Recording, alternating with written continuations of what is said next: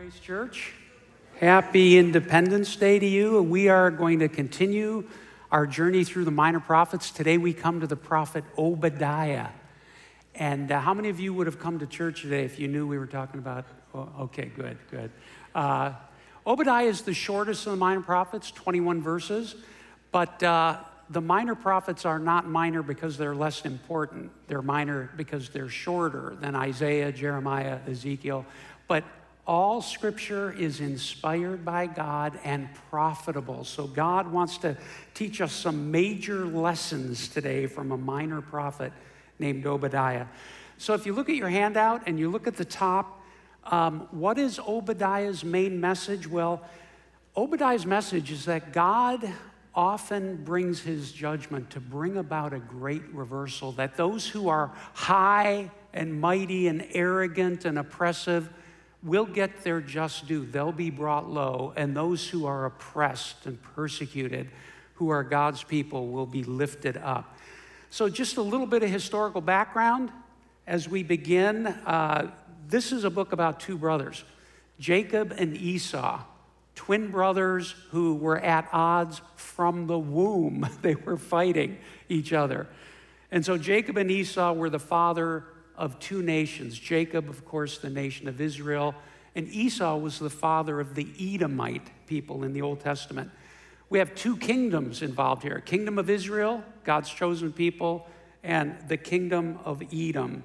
And what happened was there was rivalry, there was conflict between these two kingdoms, and eventually, under King David, the Edomites were defeated. They were brought into submission and subjection to Israel.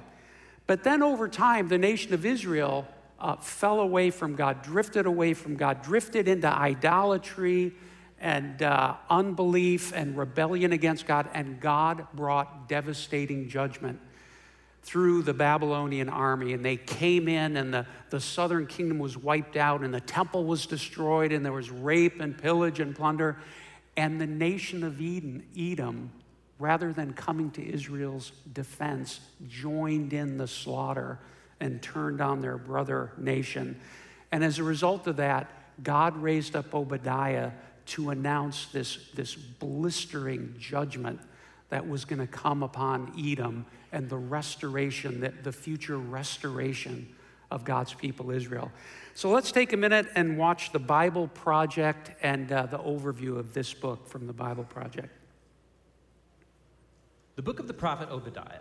This is the shortest book in the whole Old Testament. It's a mere 21 verses. And at first glance, it does not look very promising. It's a series of divine judgment poems against the ancient people of Edom, which was a nation that neighbored Israel on the other side of the Dead Sea. However, there is way, way more going on here. So, first, here's the backstory. The people of Edom were unique because they had a shared ancestry with the Israelites. They both belonged to the family of Abraham who, with Sarah, had their son Isaac, who, with his wife Rebekah, had two sons, Jacob and Esau. Now, the book of Genesis told us the story of these two brothers, and to say the very least, they had a tense relationship. They each later received the names Israel and Edom, which eventually became the name of the families that descended from them. And these families replayed the same difficult relationship of their ancestors. Israel and Edom had enormous tensions throughout the centuries, but they still shared that family bond. And it's that bond that was betrayed and shattered in the tragic events of Jerusalem's fall to Babylon. So, when Israel was invaded and conquered by Babylon, the people of Edom took advantage by plundering other Israelite cities and then capturing and even killing Israelite refugees. Now, in other prophetic books, God held Israel's neighbors accountable for this kind of violence. And so here, Obadiah does the same for Edom. The short book has two halves. The first part is a series of accusations against the leaders of Edom, specifically for their pride and self exaltation literally as they lived up high in the desert rocks, but also metaphorically. They truly believed they were superior to the Israelites. And it's that pride that led the Edomites to not just stand idly by when Babylon came to destroy Jerusalem, but actually to participate in the destruction. And so God says through Obadiah that Edom will be brought down from their height and destroyed. As they have done to Israel, so it will be done to them. Now, right when you think you're going to hear more about how Edom will meet its doom, the topic suddenly shifts in verse 15. We hear this The day of the Lord is near against all nations. Now, why do we all of a sudden shift from Edom now to all nations? This verse is a hinge piece, and it links the first half of the book to the second half, where Obadiah announces the day of the Lord, but not only for Edom, he widens his focus to include all nations. And Obadiah says that all prideful nations that act like Edom will face God's justice in the same way. They'll fall from their prideful heights and come to ruin. Now, the combination of these two sections, one about Edom, the other about all nations, shows us why Obadiah was so interested in this tiny southern neighbor of Israel. Obadiah sees Edom's pride and fall as an example, an image of how God will one day confront the pride of all nations and bring about their fall too. It's hardly coincidental that in Hebrew, the word Edom, or Edom, is spelled with the exact same letters as the word humanity, or in Hebrew, Adam. In Obadiah, Edom's rise and fall is a parable of how God's justice will one day oppose pride and violence among all nations in the day of the Lord. So, what are some of the major lessons from this minor prophet? Uh, actually, the things that Obadiah focuses on are, are relevant to our daily lives today. So, number one, if you have your outline, God goes after in Edom their, the major sin, their foundational sin, the sin behind all their other sins, and that is the sin of pride. There's something about pride that is odious, it's offensive to God. It comes in for, for major judgment in the Bible. I like what Jason Meyer, pastor in, in Minnesota, he says, God hates pride. What makes pride so singularly repulsive to God is the way that pride contends for supremacy with God Himself. In other words, pride leads us to be our own gods, to push God off the throne, to turn our backs on God, to ignore God, and install ourselves in His place. Other sins lead the sinner further away from God, but pride is particularly heinous in that it attempts to elevate the sinner above God Himself. And that's what the, the Edomites were doing. We see in these first couple of verses, verses one through four, some of the sources of Edom's pride. Why were they so haughty? Well, one thing was their unique ge- geography. They were southeast of the Dead Sea. It was very rocky, mountainous area, and they were able to build military defenses and fortresses up in those mountain cliff areas with narrow uh, openings and passes that would lead up. They felt like no, no invading army could ever defeat us here. Second thing is, uh, they had a strong network of political and military alliances. They were friends with other big co- countries that agreed to come to their defense if they were ever attacked. They had their own wise men, counselors, advisors to the king. And they had a powerful army and powerful weapons. And so that gave them a, a, sense of arrogance, a false sense of superiority. We don't need God, we don't need anybody because uh, we are the, the strongest country in the world. So it was pride that led to all their other sins and all their downfall. And if you look at verse 3, something destructive about pride it talks about how the pride of your heart has deceived you. There's something blind, blinding about pride. It blinds us to reality. It, it blinds us to our own weakness. It blinds us to our need from God. That's why Jeremiah 17 9 is such an important verse. The, the, the heart is deceitful above all things and desperately wicked. Who can understand it? Um, I, I read a particularly horrible example of this in uh, one of John Ortberg's books. It was a Civil War history, and it was talking about a Southern plantation owner who professed to be a Christian. And I'll let him tell the story.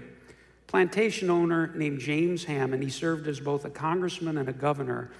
Besides being insatiably ambitious and an ardent defender of slavery, Hammond also indulged a voracious sexual appetite. In 1813, 1839, he purchased an 18 year old slave named Sally and her infant daughter Louisa.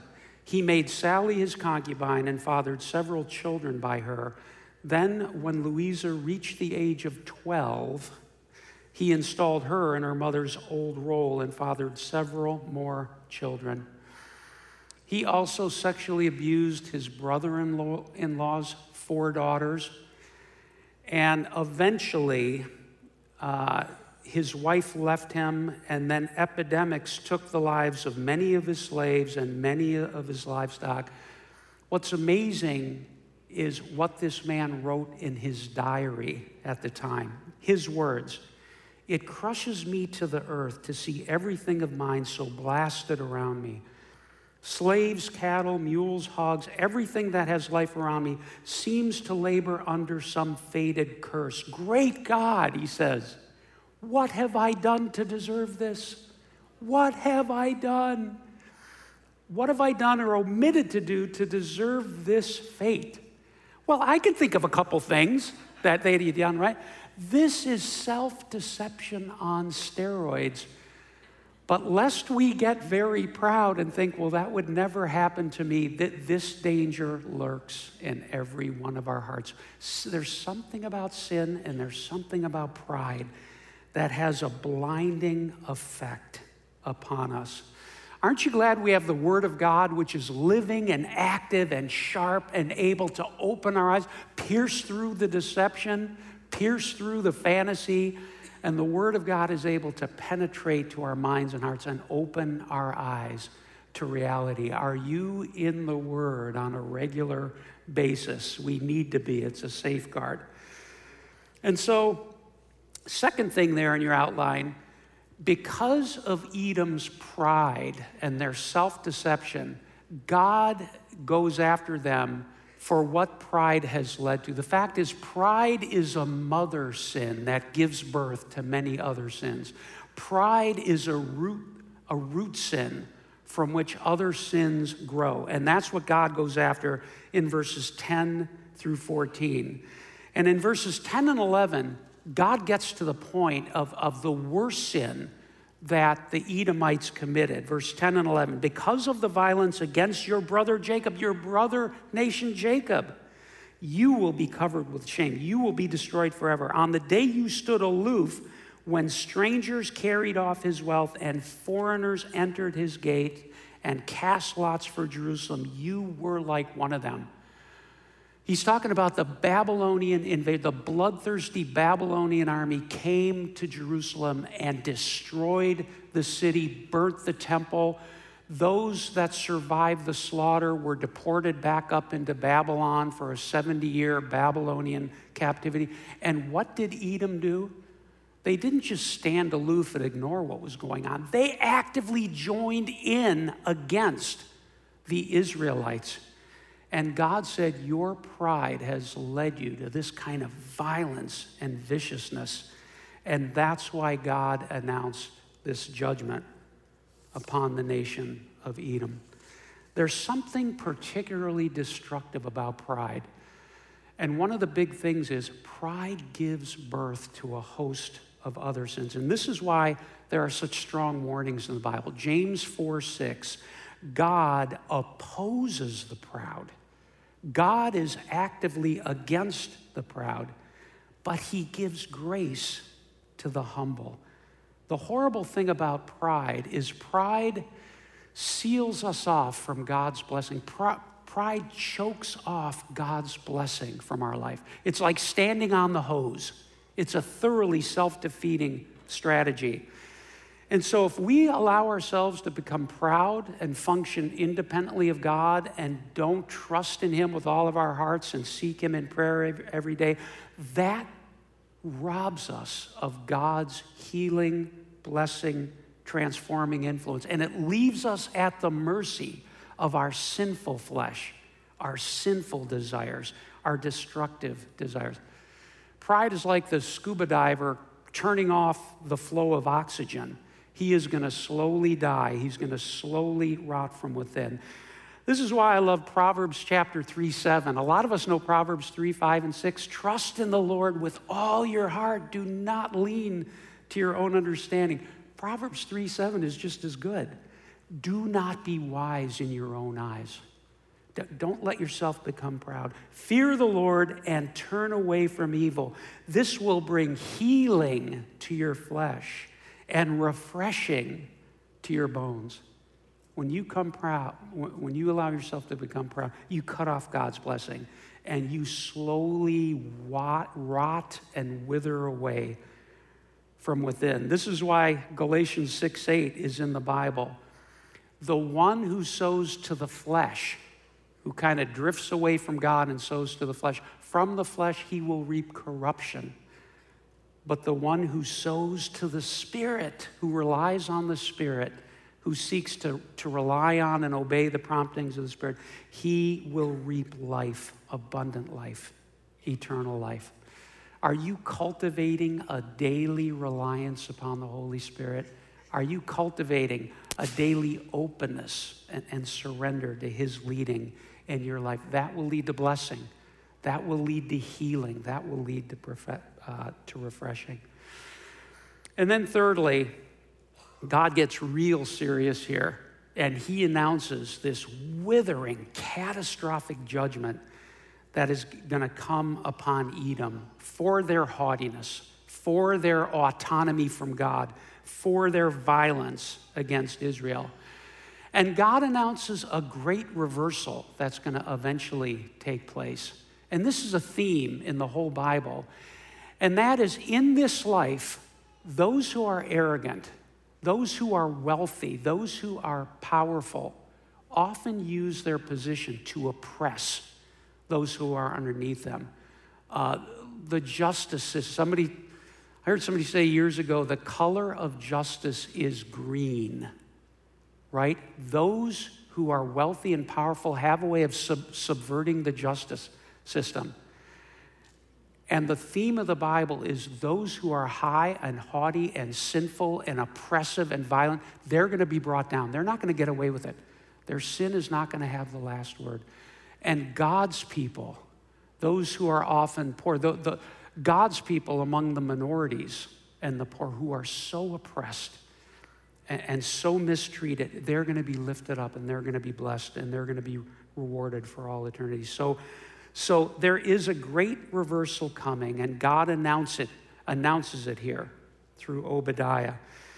And the Bible tells us that this coming judgment is cause for rejoicing and celebration. celebration. Psalm 98, verse 8 and 9 Let the rivers clap their hands, let the mountains sing together for joy, let them sing before the Lord, for he comes to judge the earth. He will judge the world in righteousness and the people with equity. Now, I don't know about you, but for a long, long time, I thought God's coming judgment doesn't sound like good news to me because I, I know I deserve it. I'm sinful. And that's true. God has provided forgiveness so that we escape his judgment. But I think people who live, especially in the two thirds world where there is so much systematic oppression and corruption, I, think they, they more easily see how God is going to set the record straight. God is going to do justice to the evildoers. I, I think they see that more clearly. N.T. Wright, Bible scholar, talking about this theme of rejoicing at God's coming judgment. The word judgment carries negative overtones for a good many people in our liberal and post liberal world. We need to remind ourselves that throughout the Bible, not least in the Psalms, God's coming judgment is a good thing.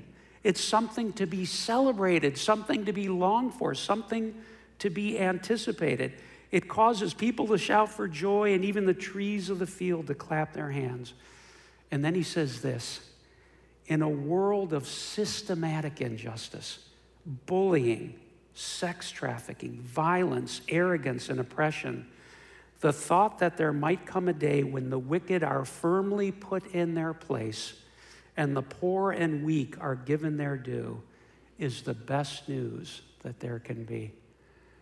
A couple years ago, I read about a, a Christian leader who travels and speaks in the, in the two thirds world. He was in India and he was going to speak on the Old Testament in this conference. And an Indian man came up to him. This Indian man was teaching chemistry in a university, and he, he, he told Christopher Wright, he says, When I found out you were going to preach on the Old Testament, he said, I was really glad because he says, I got saved through reading the Old Testament. And then he, he told Wright this story. He said, I grew up in one of the uh, despised minorities here in India, talking about the caste system.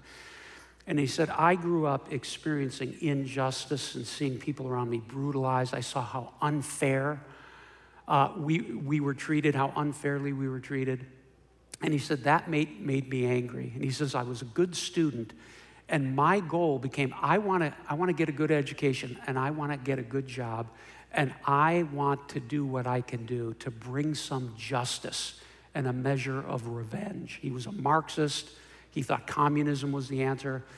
And he said, My first year in college, I received a Bible from a group uh, of Christians on the campus. He said, I had never read the Bible, so I started to read it. But he said, I, I started in the Old Testament, and he said, The very first story in the Bible I came to was the story of Naboth in 1st or 2nd Kings when Ahab and Jezebel were king and queen. You know, there's a reason Christian families don't name their daughters Jezebel or Ahab because these guys were, were so evil and unjust and oppressive. And Naboth was a, was a godly, God fearing Israelite who owned a vineyard right outside the palace.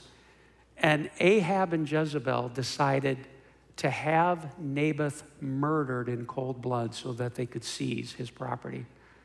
First story this guy read. And he read this book and he said, I never knew that God cared about justice. This was a God I like. This is a God I find attractive. He, he, he doesn't let the guilty go free. And he read the whole Old Testament, and then he came to the New Testament. He became a, a devout Christian, and now he's part of the solution to the problem of injustice and oppression toward minorities, toward women, toward the poor. The Bible God, the Bible's God, is a God who is just, who cares about justice. Now, thank God he's patient, he's long suffering, he's giving people time to repent. But, but the day of grace is going to end, and God's catastrophic judgment is going to be poured out because we have a God who is not indifferent to sin. And that's the message of Obadiah. Do not mistake God's patience with his indifference towards sin. God is angered by sin, and God is going to do something about it. He is going to bring justice one day.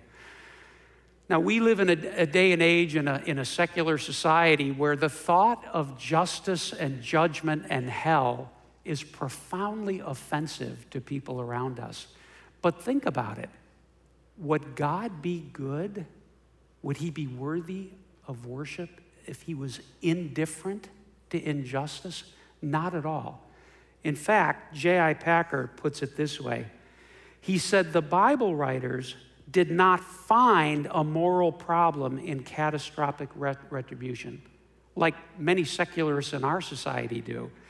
No, the Bible writers did not find a moral problem with hell they see such retribution as solving the moral problem that God, that evil is allowed to run loose in God's world. So the thought of hell, the thought of God's judgment doesn't raise all kinds of moral problems. It solves the problem of evil being allowed to run loose in God's good world. No, justice will one day be done judgment will be meted out. Sin and evil will not be allowed to thrive unchecked and unpunished forever. No, God is going to bring judgment. God is going to bring catastrophic judgment. Now, the good news is, in his wrath, God remembers mercy. And he sent his son Jesus. And Jesus said, I didn't come to judge the world, but I came to save the world. Why? Because when Jesus took our place on Calvary, when Jesus died on the cross, the burning, fiery, catastrophic judgment of God fell upon him in our place, and he was consumed on Calvary by the fire of God's wrath. And then God raised him from the, the dead. And today, Jesus offers his mercy. He longs to be merciful to us. And that's why it's so important for us to take refuge in Jesus, to come to Jesus, to hide in Jesus. He becomes our hiding place, He becomes our safe place, so that when the fire of final judgment falls, we will be shielded, we will be sheltered, we will be kept safe by Jesus. That's how the Bible describes conversion in 1 Thessalonians, 1 Thessalonians 1 9 and 10. You turn to God from idols to serve the living and true God and to wait for his Son from heaven. That is Jesus, whom he raised from the dead and who rescues us from the coming wrath. We take refuge in Jesus, we hide, he becomes our hiding place. And Colossians says, We have died, and our life is hidden with Christ in God.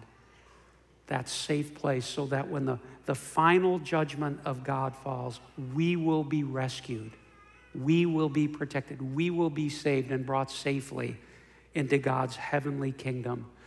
And that's the last thing that Obadiah announces. Yes, catastrophic judgment is coming upon the proud, the violent, the evil, the unrepentant. But God is also going to raise up and bless and reward for all eternity his people, those who have come to him in repentance and in faith. And yes, they, they may be persecuted, they may be mistreated, they may be victims of oppression and injustice in this life. But God is not indifferent to that, and the day is coming when God will set the world right, when justice will be done. That makes our God so infinitely worthy of praise and worship because he does punish the guilty but he also has mercy on those who will receive it from him because Jesus took that wrath in our place. So, among all the people on planet Earth today, we have the most reason for hope and we have the most reason to share this good news with the rest of the world.